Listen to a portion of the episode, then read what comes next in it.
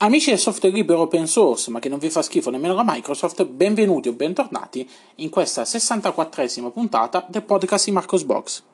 La scorsa settimana vi avevo parlato della decisione da parte del team di Ubuntu Studio di ribasare la distribuzione su KDE Plasma. A distanza di qualche giorno sono arrivati i primi dettagli sulla migrazione e alcune informazioni riguardanti il consumo di RAM. Bene, eh, si è visto che Ubuntu Studio 20.10, eh, basata su KDE Plasma, consuma circa 50 eh, megabyte in più rispetto alla controparte con XFCE ed è un risultato eh, estremamente trascurabile, specie su computer moderni dotati di buon quantitativo di RAM, che poi è il target di Ubuntu Studio. Eh, Ubuntu Studio non è mai stata eh, indirizzata agli utenti che vogliono dar vita a un vecchio computer, per quelli ci sono distribuzioni come Ubuntu o eh, eh, Xubuntu. Bene, eh, in questo momento la transizione a eh, KDE Plasma è quasi eh, completa, ehm, ci sono ancora alcuni aspetti relativi alla selezione dei temi e le applicazioni da preinstallare, ma eh, comunque possiamo già dare uno sguardo a quello che sarà il look della distribuzione. Bene, si è pensato di utilizzare il tema materia con le Papyrus, quindi mantenere diciamo così, l'aspetto che già era presente sull'edizione eh, con XFCE, quindi se andate a vedere un po' la comparativa degli screenshot tra la vecchia e la nuova versione, eh, non vi troverete eh, spaesati. Fra le cose che mh, bisogna ancora eh, sistemare ehm, c'è il discorso relativo all'installer. Attualmente utilizza quello di Kubuntu con tutta la grafica, tutti i loghi di Kubuntu, ma il team eh, ha pensato di ehm, cercare di modificare il tutto e collaborare con il team di Kubuntu per riadattare l'installer e eh, se questo non dovesse essere eh, possibile di eh, utilizzare un programma di installazione differente potrebbe essere molto probabilmente eh, Calamares che già viene utilizzato dal team di Ubuntu. Comunque staremo a vedere nelle prossime settimane eh, gli ulteriori sviluppi che eh, posterò su Marcosbox.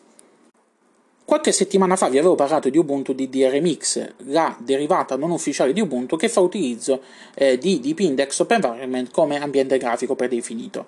Con il rilascio della prima versione stabile della distro basata su Ubuntu 20.04, molti utenti si sono interrogati su quali politiche di aggiornamento verranno adottate dai manutentori della distro per quanto concerne il supporto a Deep Index Open Environment. Attualmente viene utilizzata la versione 5, che è la stessa presente su Deepin 15.11. Sappiamo però che a breve verrà rilasciato Deepin 20 e in concomitanza con il rilascio di questa nuova versione di Deepin verrà rilasciata anche una nuova versione di Deepin Desktop Environment con un design completamente stravolto, rivisto che ad alcuni non piace, ma vabbè, questi sono gusti personali. Viste le scarse informazioni in merito eh, sul sito ufficiale di Ubuntu Deepin eh, Desktop Environment Remix, il nome più corto non lo sapevano mettere, ho deciso di contattare direttamente il team di sviluppo della distro che mi ha comunicato quanto segue. Bene, l'attuale versione LTS non avrà aggiornamenti relativi a Deepin Desktop Environment, quindi eh, vi tenete questa versione e ve la terrete per i prossimi anni. L'aggiornamento di Deepin Desktop Environment arriverà invece con la prossima release semestrale.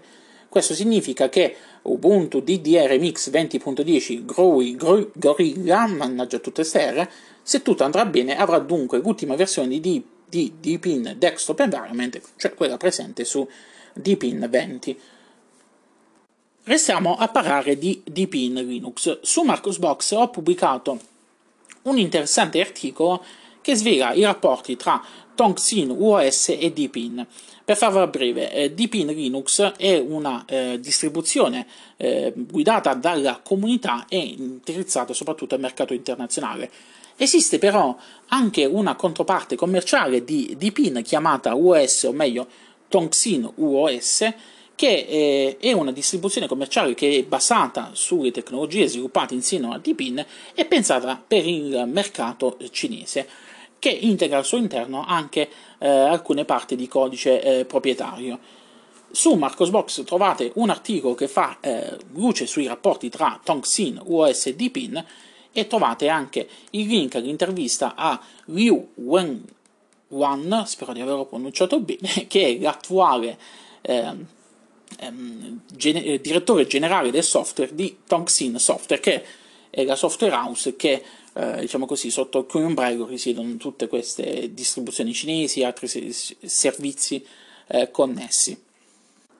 So che a molti di voi non fregherà una benamata cippa di questo argomento, visto e considerato che il blog è rivolto principalmente agli appassionati di software libero open source, ma non si vive di solo Linux, ma si vive anche di eh, sistemi operativi Microsoft, purtroppo. Nella vita professionale eh, prima o poi ci scontreremo con un sistema operativo Microsoft e tanto vale restare aggiornati, stare sul pezzo.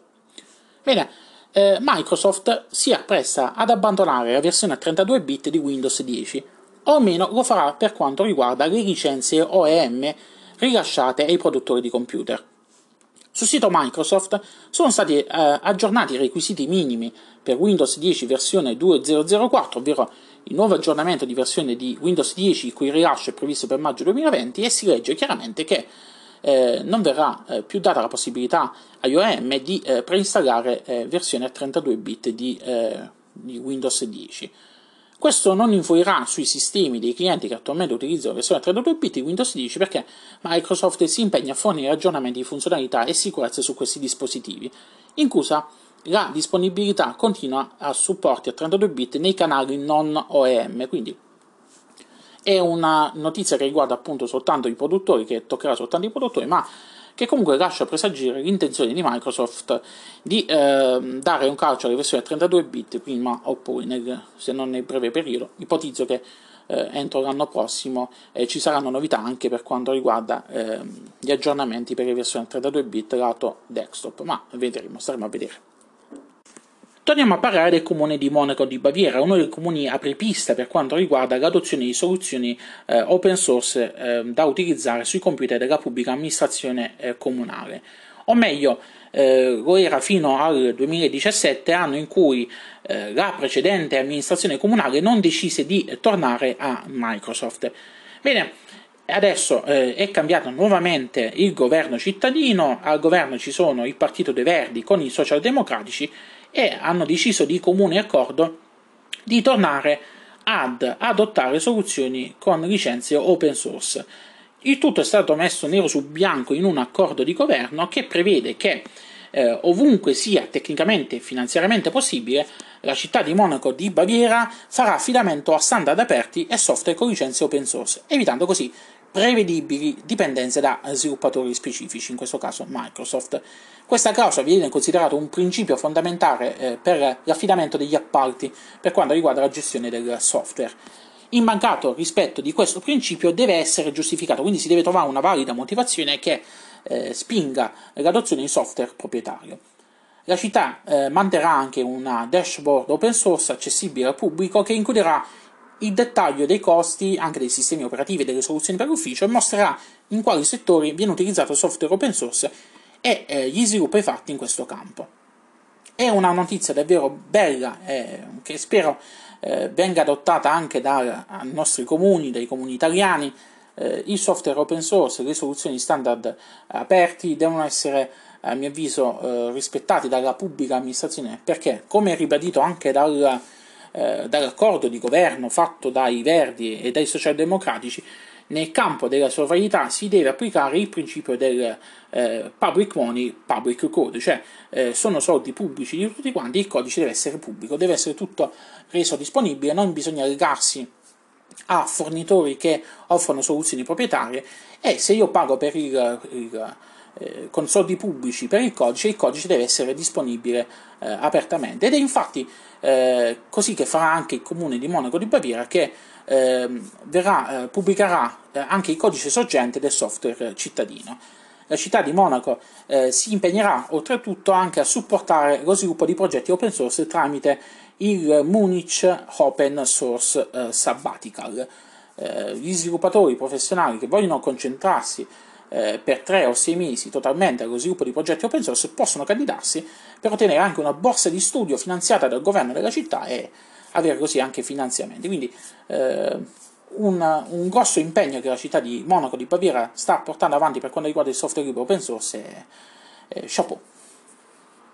Ultima notizia della settimana, che poi notizia non è, riguarda una guida che ho pubblicato su Marcusbox che spiega come attivare la funzionalità di Picture in Picture su uh, Google Chrome. Nel blog trovate la spiegazione su come utilizzare la funzionalità nativa che supporta soltanto i video da YouTube o eh, quella estesa che funziona grazie a un'estensione sviluppata da eh, Google stessa e che consente di eh, poter avere la funzionalità di picture in picture su qualsiasi sito di eh, streaming, quindi Netflix, Facebook, eh, i siti che frequentate voi che li frequentate e quant'altro. Bene, con questo ho concluso. Lunga vita e prosperità a tutti quanti, buona fase 2. Ci rivediamo la prossima settimana con la prossima puntata del podcast di Marcos Box. Ciao ciao!